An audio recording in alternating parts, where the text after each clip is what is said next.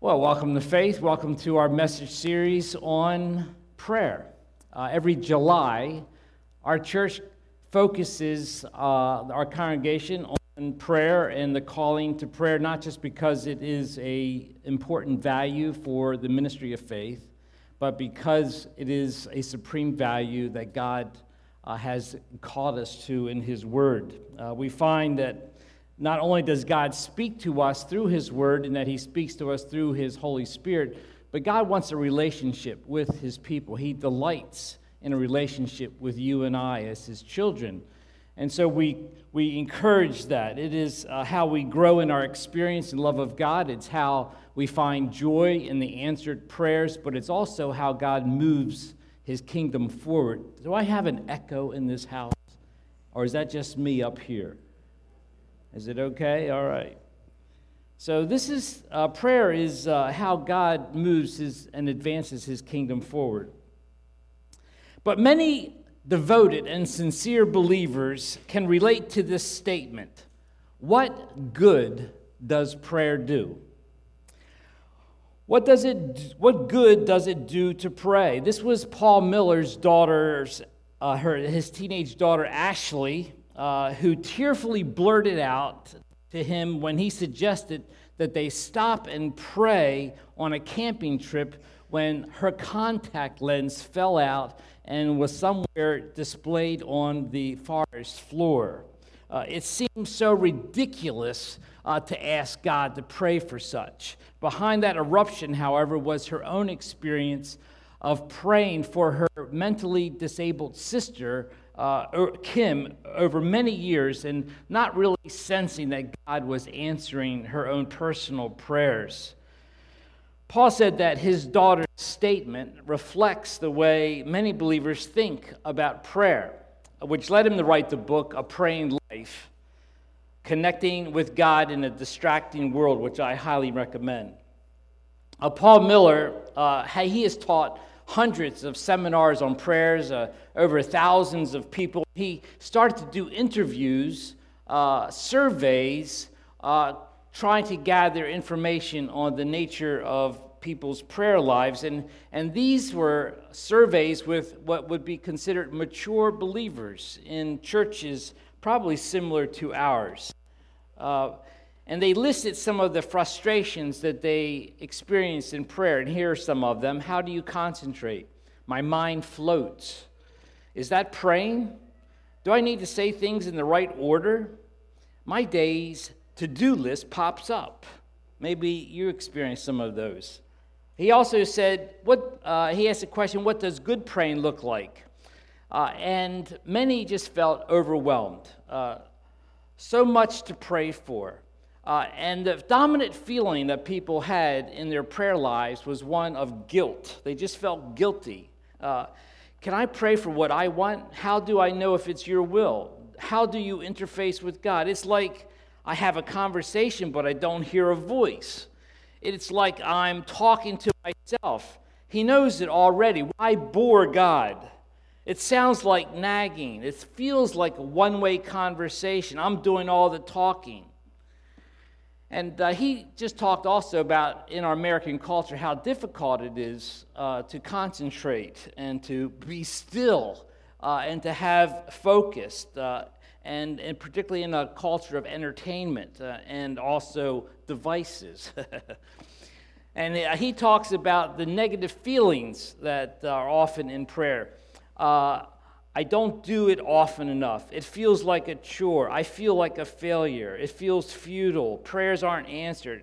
He's not listening to me. Is he there? Now, maybe that's just the people that he surveyed. and none of you experience any of those things. But this is what he learned as he reviewed and took surveys of thousands of people is that this is more the norm. And he said that 90% of what would be considered mature believers do not have what he would call a praying life. A praying life. Uh, and he asked the same people to express their feelings about the doctrine of atonement or of God's forgiveness and justification and adoption and sonship. And, uh, and people would say stuff like, I have an intimate relationship with the Father. I have complete access to God as my Father. And he said, these people ex- warmly expressed their convictions, but on the inside, this is what he said there is little to no functional conversation with their Heavenly Father. And he said, This is no small problem. And then he went on to talk about how 30 to 40 years ago, uh, the Christian culture could sustain a family. Uh, but he said today, uh, there is just significant mass exodus of youth from the faith community. Uh, and he said, This kind of Christianity cannot sustain the onslaught of a post Christian, postmodern world. He says, We have to develop a praying life. This is a tinderbox of, for cynicism. You simply have to add struggles or temptations to this. If Christianity isn't, working at the heart level, it can't sustain the onslaughts of this culture. And I think that's true. And then he said, uh, when he said, uh, when his daughter Ashley said prayer doesn't do any good, he realized that her heart was shutting down. And he sensed that he was losing his daughter spiritually. Maybe many of you in this, pl- in this house can relate to that in your own children's lives. In that crisis moment, Paul said he prayed a quick prayer and said, Lord, this would be a really good time to come through. he says it was not a very sophisticated prayer.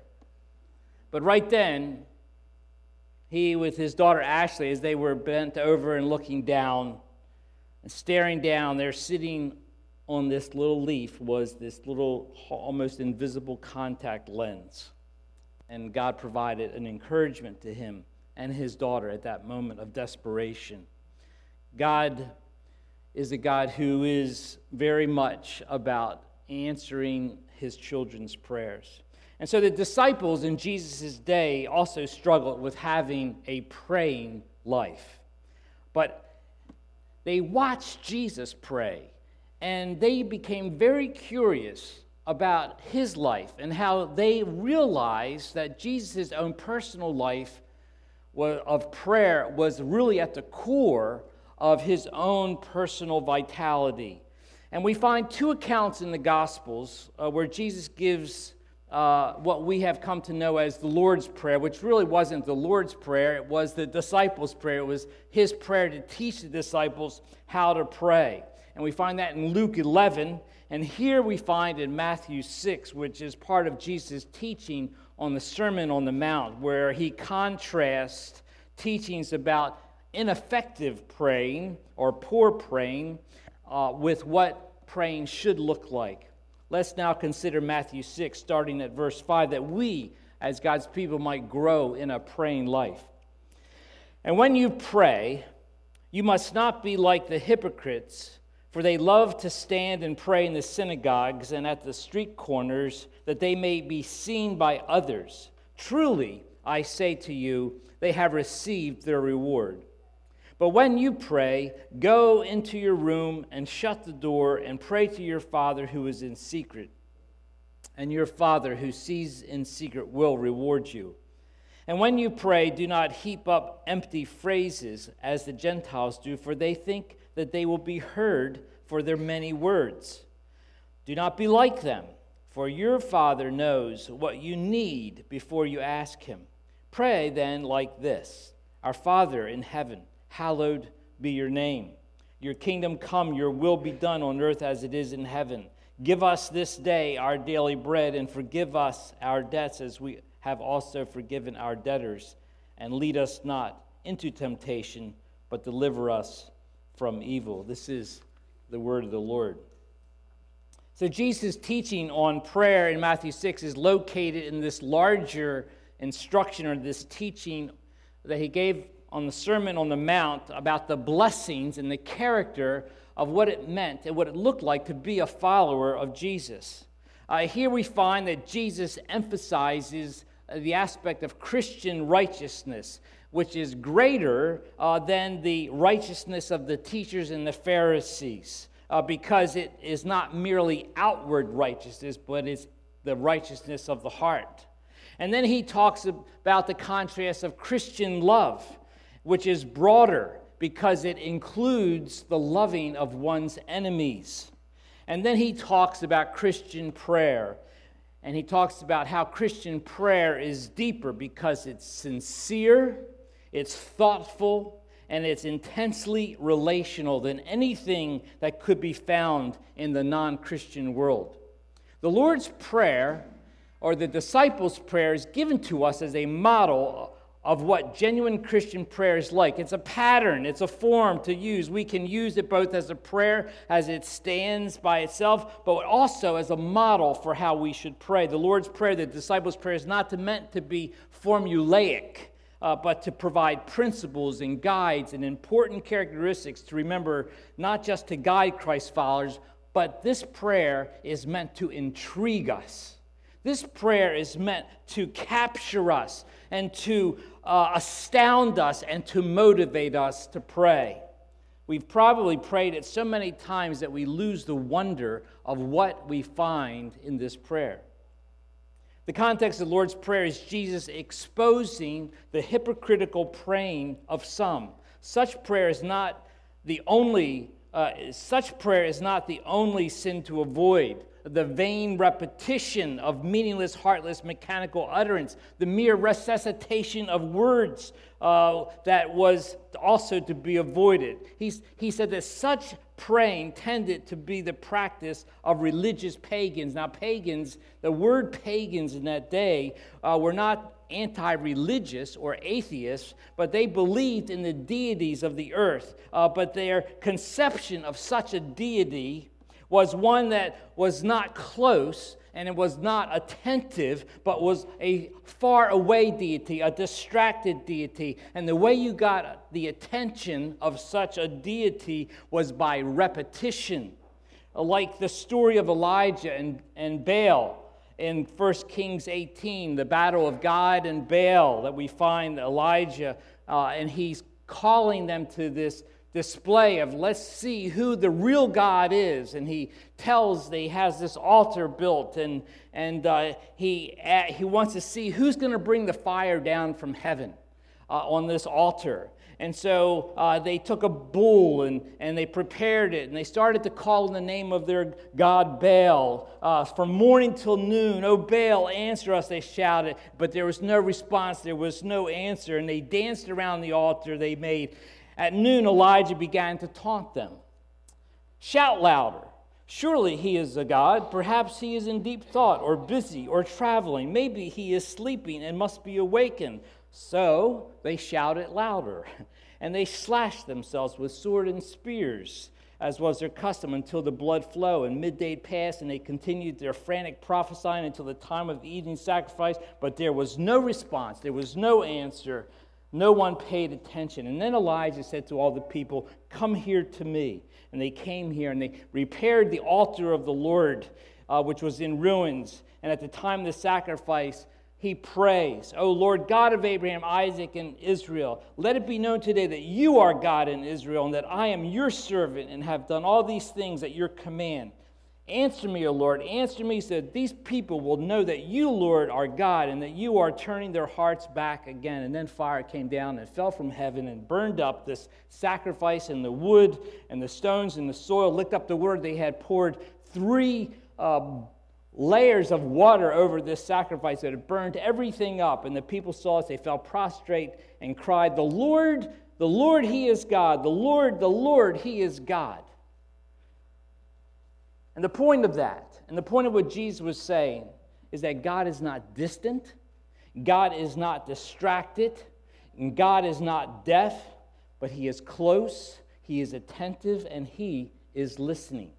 So don't go on babbling like the pagans using vain repetitions. Now, Jesus is not uh, prohibiting repetition, but he is condemning verbosity and empty words or lip service Isaiah says, the Lord says, These people come near to me with their mouth and honor me with their lips, but their hearts are far from me.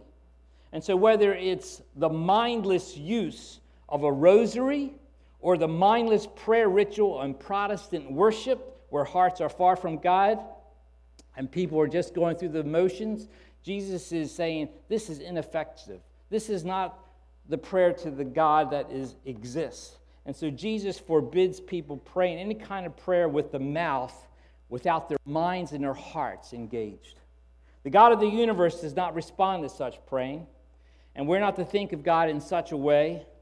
The praying of believers must be real, sincere, heart and mind engaging. But how are we to think about God? How are we to think about God? What thoughts and understandings and ideas should guide us and direct us when we pray to this God that exists?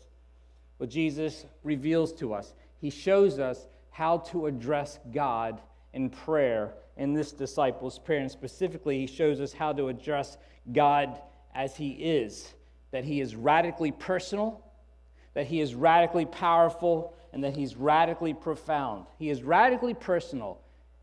The first words about how to address God is our Father. Our Father. Here, Jesus contrasts the perspective of the God of the Pharisees who think God is impressed with their public displays, or the God of the pagans who think God is impressed with their repetitions. Uh, Jesus reveals the true and living God is nothing like that, but He is our Father our Father. He is the personal God. He is a person. He is, God is not just as personal as we are, He is the ultimate person. And the person of the Father, Jesus, wants to emphasize that God is your loving Father.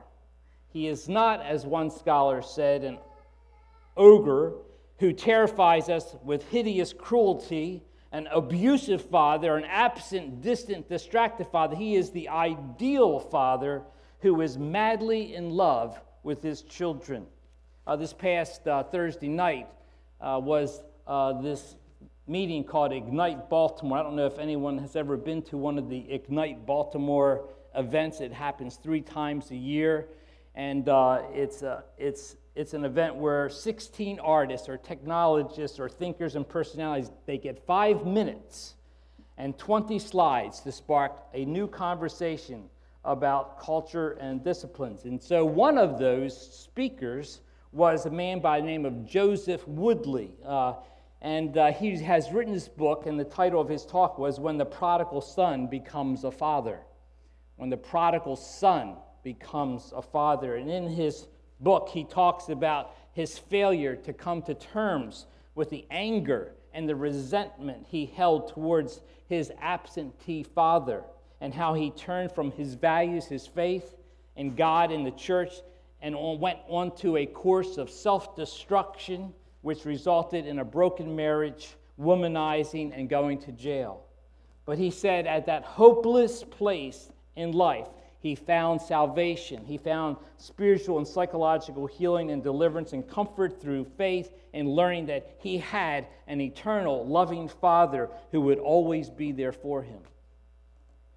And so Jesus opens the way we are to address God is our Father. Prayer is not to be a means of public external promotion or is to be a place of personal, eternal pleasure. It's not the babbling of meaningless words it is the language of a child to his or her loving parent.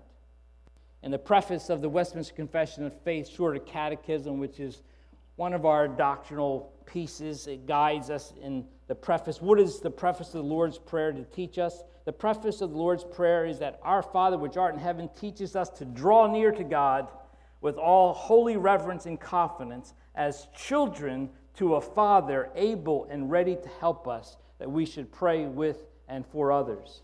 Uh, I remember going to uh, Turkey some years ago, about 10 years ago, actually, it was.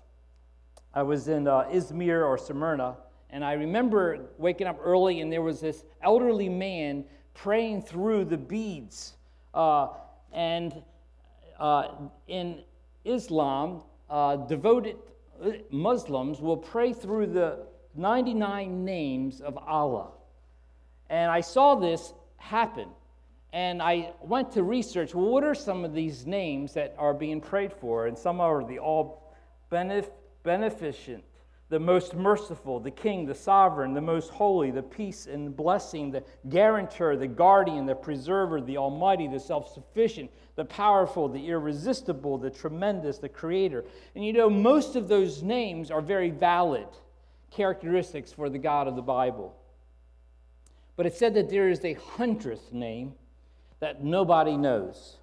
The Muslims teach that there's 99 names for God and that the hundredth name is hidden. It's a mysterious, with little reference to know exactly what that hundredth name is. The Hadith, a collection of sayings of the Prophet Muhammad, uh, constitutes a major source of guidance for Muslims. It talks about this. Verily, there are 99 names of God, 100 minus one. He who enumerates them would get into paradise. But in Islam, there is no name for God as Father. That is absent. And there's something very significant when Jesus says, When you pray, pray, Our Father. Our Father, Jesus, the God of the Scriptures, wants his people to know that the very first image, the very first thought that we should have about God is a loving Father who longs and delights in his children coming to him, the passage that we heard from uh, Luke 15 with the father just waiting for his repentant son to come home. It is not that he's waiting for him just to come into the door of the house. He is expectantly, he is waiting at the hill, watching for his repentant son. And he doesn't just wait for him to come to him, he runs to him and he throws his arms around him and he kisses him.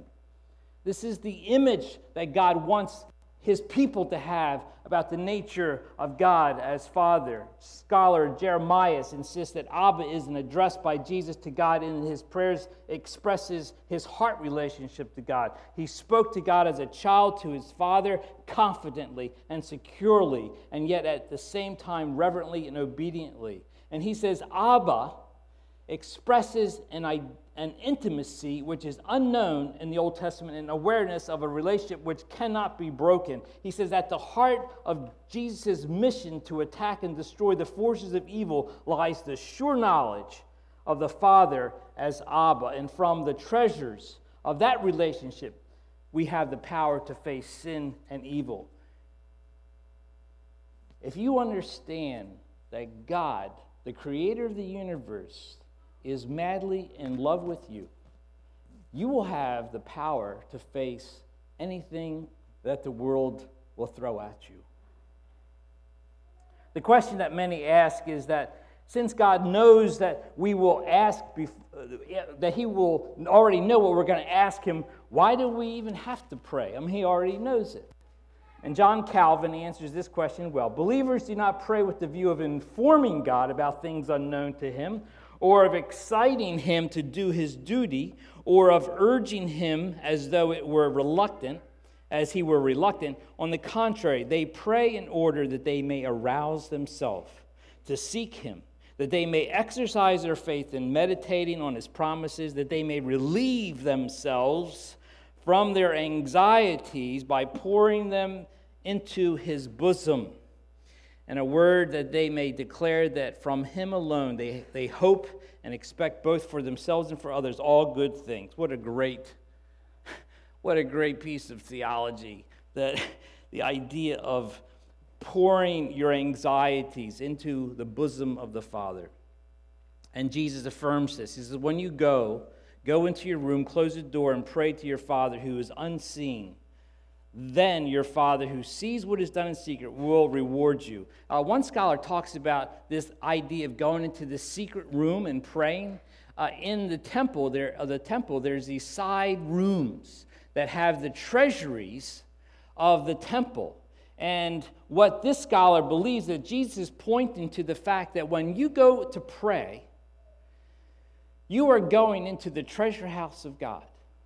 And He is just waiting to bless you with abundance in his riches, not just like material things, and he does bless us materially, but to bless us with spiritual fruit, eternal things. And so we cry, Abba, Father. John Stott says he refreshes our soul, satisfies our hunger, quenches our thirst, we know we are no longer orphans, for the Father has adopted us, no longer prodigals, for we have been forgiven, no longer alienated, for we have come home. Uh, you know, a lot of times we, we come thinking that we have to have our stuff together. That, we, you know, if we're going to be good Christians, we got to pray a certain way, we got to pray a certain amount of time, we've got to, you know, do a certain order of praying. And I know that a lot of times when you hear the encouragements to come out to pray, you know, you might just feel kind of like, well, I just, I'm just not that kind of a spiritual person, you know. Uh, and so you kind of look at prayer as more of a duty versus a blessing and like a treasure. but Paul Miller, I love what he has to say in his book uh, about becoming like a little child. He says, Jesus wants us to be without pretense when we come to him in prayer. Instead, we often try to be something we aren't.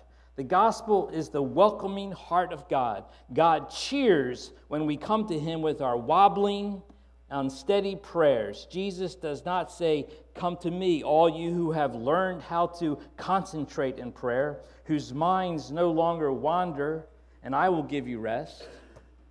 No, Jesus opens his arms wide to his needy children and says, Come to me, all you who are weary and heavy laden, and I will give you rest. Just come just as you are. The criteria for coming to Jesus is weariness. Come overwhelmed with life. Come with your wandering mind. Come messy.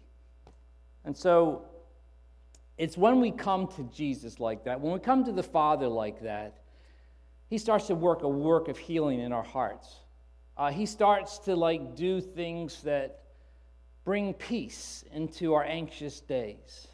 Uh, he starts to uncover our idols, where we place our success or we place the adulation of others or the fame and the glory of life or our careers and how we get anxious about so many things. He, he exposes those things and he says, I'm your, I'm your security, I'm your glory, I'm your honor. You can rest in me. Uh, some time ago, I, I remember going out to the track to walk and pray. This was like at 5 a.m. in the morning, and I was actually really, really tired.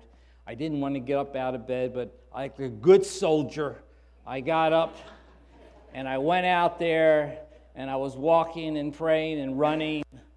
And uh, I had gone to sleep, or I went to bed late at night because of a project that I was working on. And, and I, as I was walking or running around that track, just really exhausted and fatigued, uh, I felt like God spoke the scripture, one, Psalm 127, verse 2 to my heart, which says, In vain you rise early and stay up late, toiling for food to eat, for he grants sleep to those he loves. He grants sleep to those he loves. Man, it was like God was just purging me of my anxiety. And I started to feel like this great peace just overwhelmed me and overcome me. And I really felt tired. And so I just decided I'm walking home. and I got to bed and I just fell asleep and I just had a great rest. And I just love the words He grants sleep to those He loves. He grants sleep to those He loves. And so, brothers and sisters, God wants you to rest in Him. He wants to give you the, the rest of His love of sleep. Uh, but before I move on to this next point, I want you to recognize that it's just not an individual, my father, but it's our father. We are part of a larger family. Our father, it's a corporate thing. You know, Jesus actually told his disciples that he has to go after other sheep who are not of this fold in John 10. I must bring them also, so that there will be one flock and one shepherd. The God that we worship is a God who has a big family. Uh, there are many others, not of our fold, maybe our race or our histories, our class, or whatever. But this is a God who has a huge family, an international family. And uh, in, in Leviticus 19 says, The alien living with you must be treated as one of your native born. Love him as yourself, for you were aliens in Egypt. I am the Lord your God. What a radical, loving God that we have. His family is so large, and he wants to make sure that those who are foreigners and aliens in our midst realize that God's arms embrace them and they're part of the family of God. And so Jesus tells us to pray our Father because we have a Father who loves us, who wants to bless us from the infinite treasures of his storerooms. But not only that, but that he's not only radically personal, but he's radically powerful. Jesus is not calling us to address God as our Father in heaven because he is far out there, but that God is not limited, but that he is an all powerful God. He is not just a Father who is in, uh, in heaven, not that he is far away, but that he is far powerful than any other force. He is the powerful Father. He is not only good, but he is great. In other words, heaven does not so much denote the place of God's dwelling as the authority and the power at his command as the creator and ruler of all things. So Jesus combines fatherly love with heavenly power. God cannot be God if he is just love but does not have the power to show it. Nor is God God if he's just powerful force without being the person of love. As the scripture says, God is love. And so Psalm 62 says, One thing God has spoken, two things have I heard that you, O God, are strong, and that you, O Lord, are loving. He is our Father in heaven. He is a powerful, almighty God. He is a God that knows the beginning from the end. His timing is absolutely perfect in our lives. uh, so, you know, you've been hearing about pastoral transition. We've talked about it a lot. I almost hear like every Sunday in this pulpit, and and uh, and I'll have to say it's it's hard. It's hard for me, you know, and for, maybe it's hard for some of you. Maybe it's, it's a relief, you know. Um, but I would say that uh, this past couple weeks, it was an interesting time of seeing, watching God's power unfold in the movement of a pastoral transition, which is not, never happened here for 38 years.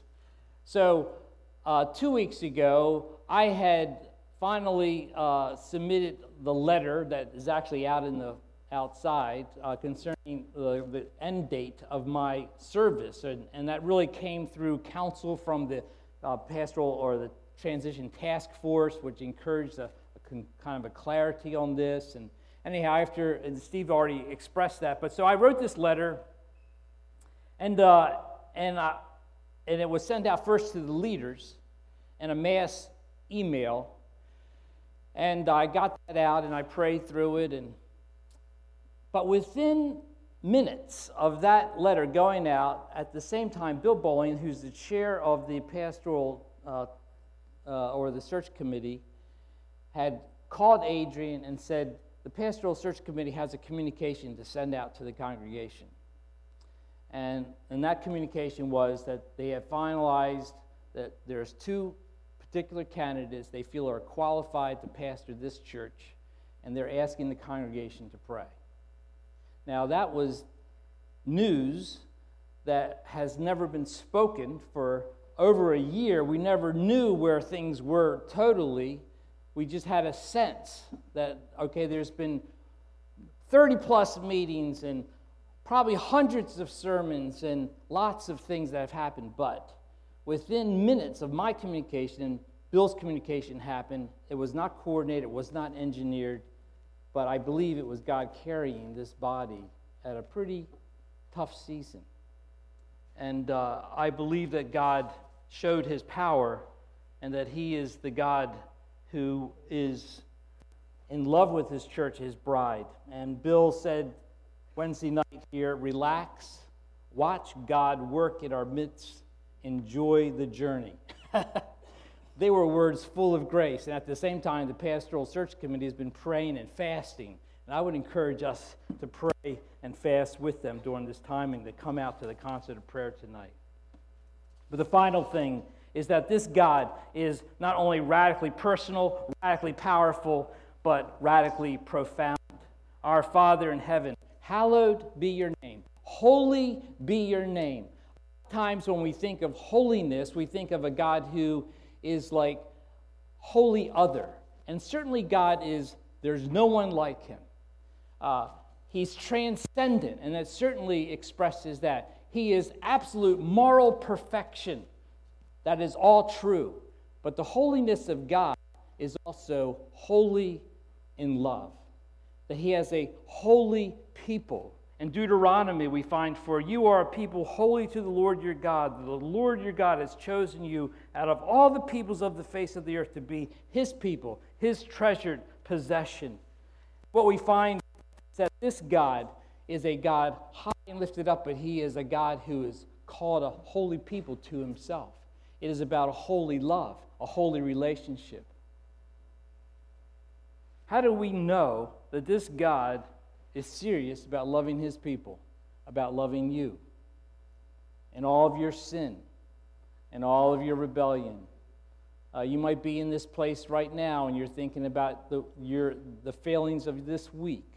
How do you know that this God is serious about forgiving you in all of the sin and the rebellion that you have committed and that you will commit? Well, Jesus knows we struggle, and so he gives us this table and he gives us this as a eternal reminder to us. He knows that we need to hear his voice again to say, "You're my beloved daughter, you're my beloved son. I have covered your sin. Come to me. Come and receive my grace." And so I'd like to ask the elders uh, to come forward, the officers to come forward uh, as we prepare to take this meal.